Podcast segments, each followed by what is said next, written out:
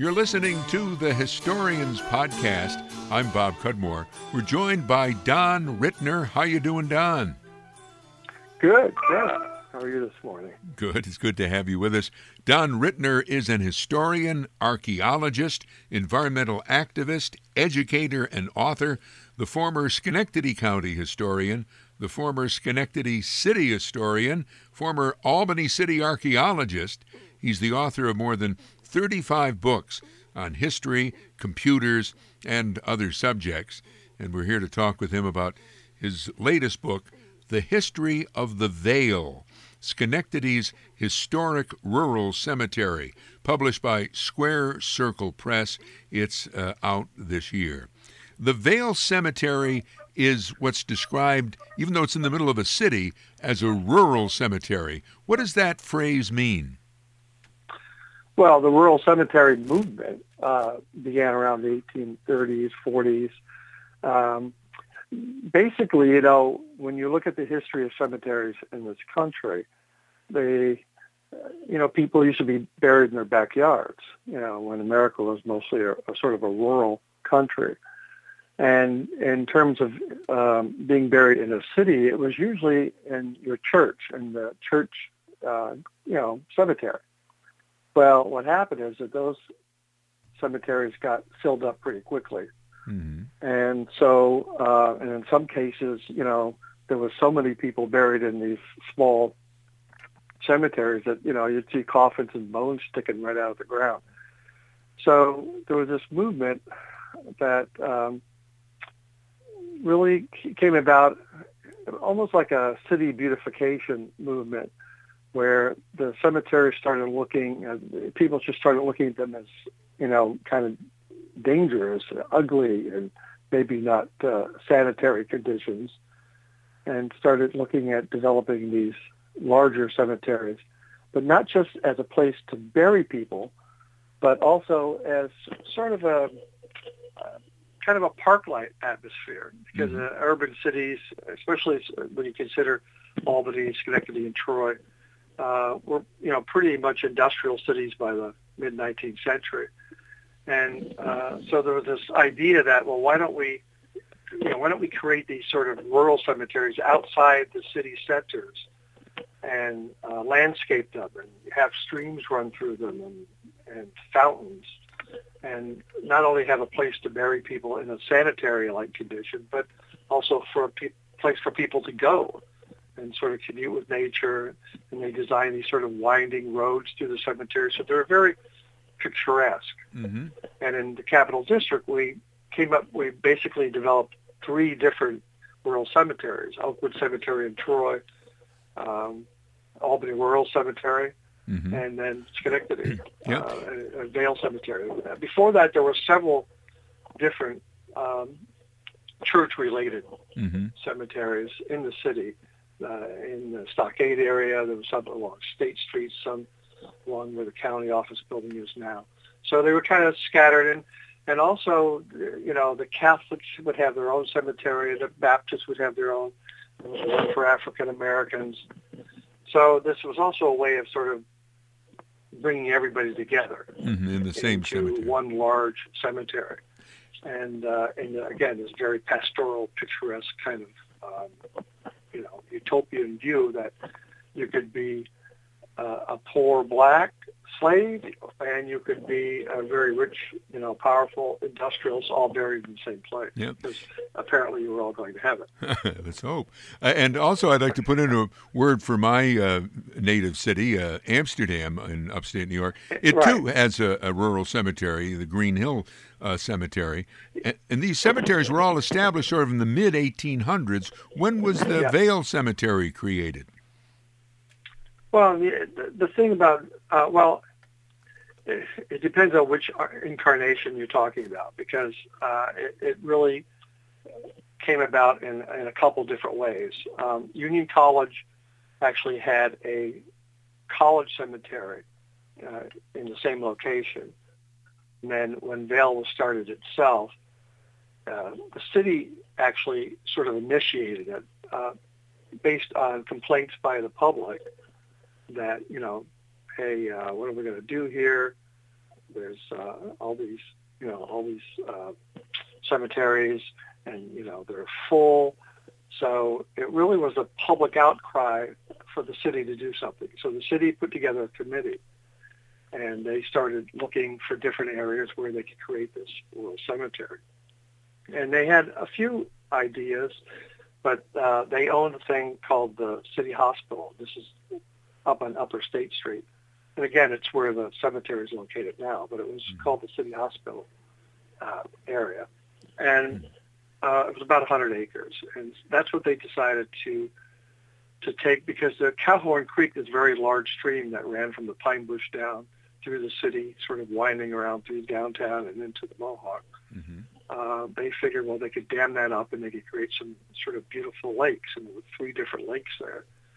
Uh, so it was a perfect place. It had the, these valleys, that's which is why it's called the Vale, and uh, and these little rolling terrains and some streams there. So that was the area they picked.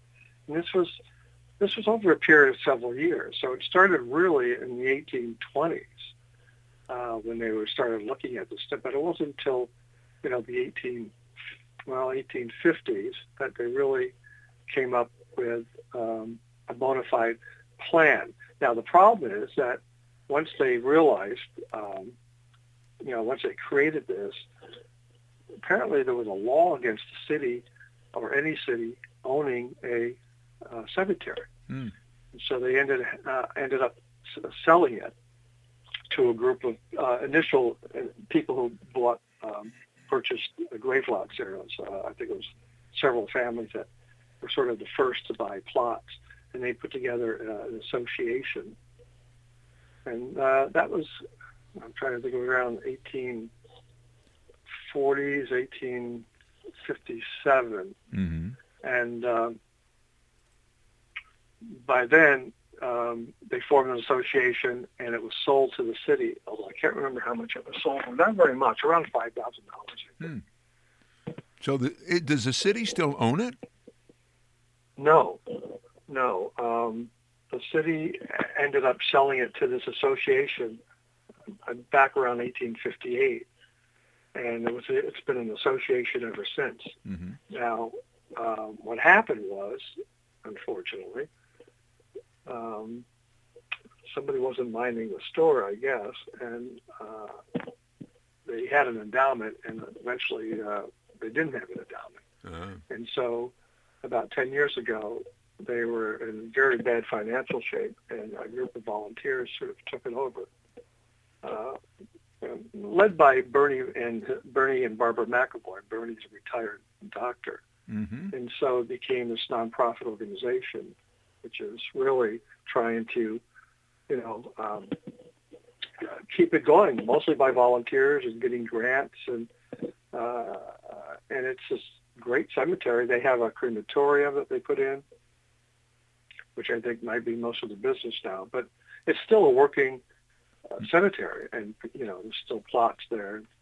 Mm-hmm. You can still be buried there. Sure. But uh, for a number of years, it was in pretty bad shape. Yeah. And is it, um, you know, by day it's a park, but by night wasn't it uh, the scene of, of like some illicit activities over over the years or in more recent well, years? All cemetery, I mean, you know, just pick any cemetery, and that's uh, you know, that's been the case, uh, Troy, all these, any of these rural cemeteries, because again, they're, you know, originally they were sort of out of the city, but they're, they're large and they were pretty easy to get into. And most of these cemeteries uh, had problems. But a few years ago, the uh, Vale people got a grant uh, and they were able to install security cameras and so having the security cameras in there has reduced a lot of the crime, uh, tremendous amount of the crime. Mm-hmm. So, yeah, I mean, you, you know, all these cemeteries have had, uh, you know, people uh, doing, you know, you know, illegal activities or whatever, and some people have been found, you know, murdered. So they all have their stories. Sure. Uh, but in, like I said, in the last, you know, 10 years or so, uh, particularly in Vale anyways, where they have a security system, the police can monitor and they do patrol it as well. Uh, there's been, you know, a reduction in that. And of course, during the daytime, uh, mm-hmm. uh, a lot of people use it as a shortcut. You mm-hmm. know, go through go go to the city. And was there a designer of the of the cemetery?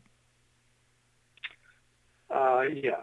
Uh, um, in fact, it was the same person who designed uh, uh the uh, Washington Park in Albany. Mm-hmm. I can't remember his name. Well, I have two names here. Um, Let's see, Burton Thomas and John Doyle. Oh yeah, yeah, Burton Thomas. Yeah, yeah, yeah. Uh, Thomas was the, the architect designer, and the other fellow was the uh, landscape architect. Okay. And uh, you mentioned that uh, one thing about these rural cemeteries is they tended to be open to all. Uh, and you mentioned, and I, I gather there, well, maybe there's more than two, but I saw described two plots in the cemetery the Union College plot, as you indicated, and also right. the African American burial plot. Right. Well, originally the African American uh, plot was down right across from where the county office building is now, near Hamilton Street, mm-hmm. not Terrace, that area. Uh, and uh, I think right after the Civil War, uh, that was uh, dug up and they were reinterred into Vale, and it became um, the African American burial plot, which has, you know, grown from those days. Uh, and there's some, you know, Moses uh, Viney is buried there, and he was a, a famous sort of escaped runaway slave who came and worked for the Union College president, uh, Nott, mm-hmm. and became a well-known sort of taxi driver after uh, Nott had died. And uh, there's a member of the Underground Railroad who's buried there. yeah, it's um, uh, it's located uh, just as you go in to uh, to Vale um, from the State Street entrance. It's a little to the left of that. It's it's a good sized plot now. A few years ago, they didn't know everybody that was buried there because not everybody got a headstone. But there was a company that volunteered to come in and do, uh, I think it's called ground penetrating radar, where you could actually map uh, structures underground. And they found that there were many, many more people buried there that didn't have gravestones. Hmm. Do, are there other uh, designated plots? Well, you know, the, there's Potter's Field. There's the there's the uh,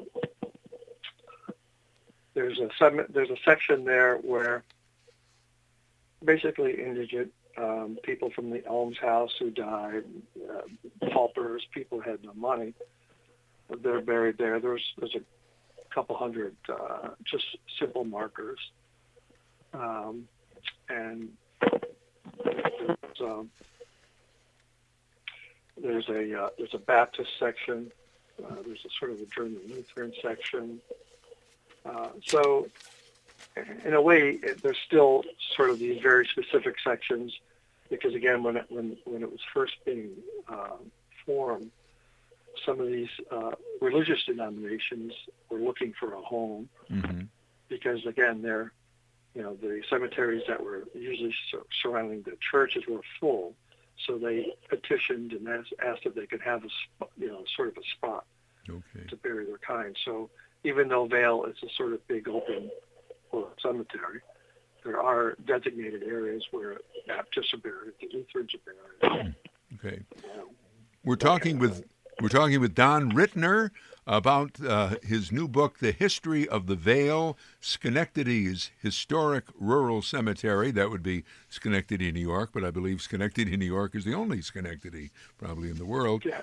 We'll return in just a moment. Uh, more with uh, Don Rittner. We'll maybe ask him who's who. Who are some of the people uh, specifically buried at the Vale? I'm Bob Cudmore. I hope you enjoy this edition of the Historians Podcast. We've been producing these weekly half hour podcasts since 2014. Guests have included Adirondacks author Don Williams, Richard Norton Smith, author of On His Own Terms A Life of Nelson Rockefeller, and Kyle Jenks, outdoor drama producer.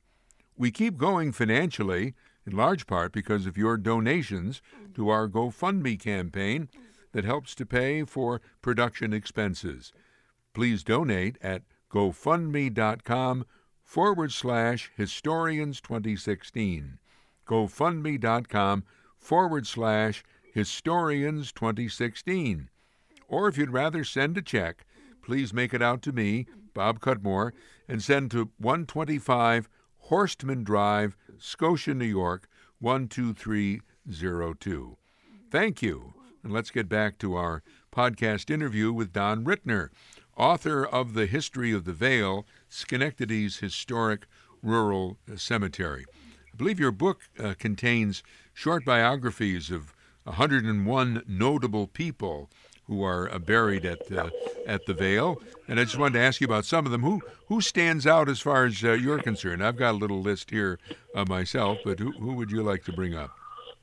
Well, I you know the uh, of course uh, one of the most famous scientists of all time was Charles Steinmetz, mm-hmm. who worked for GE and really was responsible for us to have alternating current, even though uh, Thomas Edison was a proponent of, of direct current. Right. But uh, you know, Steinmetz was uh, a refugee from Germany, and uh, a brilliant, brilliant scientist, mathematician, and uh, but he had a he had a, a genetic disease. Uh, so um, his, his father had it too. Mm-hmm. So instead of getting married, he actually adopted a family. Um, and uh, but he, the, the, the Steinmetz story is kind of interesting because when he first came to America, he, he was working for another com- uh, company, and uh, but at a young age, he was you know getting quite the uh, reputation, and so uh, Edison wanted to hire him, but he didn't want to. You know, he just didn't want to uh, to leave where he was. So um, what he did is uh, uh, Edison bought the company so that he so that he, so he could get Simon. Okay. and uh, but you know, uh, for for many years, alternating current there was a problem with uh, alternating current losing energy uh, as it traveled over a distance, and he came up with a, a, a, formula for that. I think it was called the law of hysteresis, and that's how they came up with transformers and stuff like that to be able to uh, take this power and sort of trans- transport it over long distances. Uh, but he was he was quite the character. He didn't take a uh, he didn't take a paycheck. He just told GE uh, to pay for his expenses, and that of course including building a house and stockade and stuff like that. So mm. so they made up uh, um, you know better by having that done than having a weekly paycheck. Yeah, I would think. And other uh, other. I should just say uh, um, you know, along those lines, you had somebody like Ernst Alexanderson, who was from Sweden, and really the father of modern uh, television. Yeah. And uh, you know, the first sort of broadcast of television took place in four houses in the stockade, even the stockade. Yeah. And you know, it's and, funny. Uh, I uh, I know a, you know a bit about Ernst Alexanderson, mainly from my barber, uh, Richard DeCristofaro, really? who used to cut his hair. Um, oh, that's cool. You got, I mean, he lived, uh, you know, into I don't know when it was he died. I mean, Richard's been cutting hair, I think, uh, fifty yeah, I years. Think he died in seventy three. Yeah. around uh, no seventy five. I think he died seventy five. But he was important both to uh, he was important both to radio and uh, television. I mean, his uh, yep. alternator was used for radio transmissions. Then he did develop a kind of uh, television, which uh, WRGB uh, then used, or the General Electric uh, yep. station, and uh, arguably the first uh, broadcast in America. Yeah, uh, well, he's given credit for that, and also the first public broadcast they did in 1930. They did a, um, a public broadcast out of Proctor's, where they had uh, um, a conductor in the audience and a symphony somewhere else, and he was able to do this conductive symphony uh, via television. Mm-hmm. And it made all the national newspapers as well. Mm. But he uh, that uh, his alternator, the, the uh, Alexanderson alternator, uh, there's one in Sweden, his hometown. And every July 4th, which is his birthday, they fire that up and they deliver a message which goes out all over the world. So it's actually still in operation. Yeah. But yeah, you're right. He's given a lot of credit for it uh, for radio he really did the first Amber Alert in a way. Yeah, for his, his son, son, right? His, yeah, his son was kidnapped, and he and his wife went on WGY, and uh, of course, fortunately, the son was was found and returned uh, alive and unharmed. Hmm. But uh, but yeah, he he had I think more the only person at GE had more patents was Edison. That's how prolific he was. And I think his last his last uh, invention was for a color TV tube or tuner. Hmm. Now you uh, said uh, explained how the Vale Cemetery comes to be uh, you know, just before the Civil War. Uh, maybe would be one way to look at it. And I, I see a, ma- a man's name who's buried there named Charles Lewis, who fought in the Civil War and witnessed the assassination of President Lincoln in 1865. Well, um, this whole thing about uh, yeah, the, the um, it, there's such a connection with Lincoln and the, and the Civil War. It's it's amazing. Um, in 1861, when he was running for the office, he was in Albany, staying at what was called the Washington Hotel, and just down the street was the Gaiety Theater, and this young actor named John Wilkes Booth was performing there. And uh, I forgot what play he was performing, but he fell on a sword and almost killed himself. Oh my! And I always thought, if if the sword had gone just about an inch to the left, history would have been totally changed. Huh. And uh, Lewis, there's another uh, there was another fellow from Albany, the uh, senator from Albany. Um, there was a, a soldier from Troy Wilkes actually gave a free ticket to. All were in uh, Ford Theater when uh, when Lincoln was assassinated. And you mentioned uh, we, we, talked about Steinmetz and Alexanderson uh, connected to Thomas Edison's uh, General Electric. I mean, he's not buried there; he's buried somewhere else. But yeah, uh, actually, Edison was only here twice. Okay, but oddly enough, there are Westinghouses, uh, you know, rivals yes. of Edison, buried there. How did that come to be?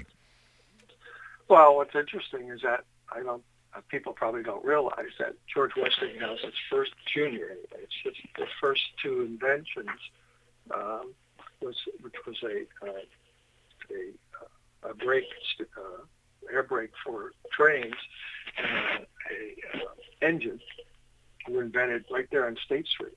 His father was actually the Westinghouses were pretty famous for making threshing machines, agricultural machines, and they originally were in Schoharie Valley.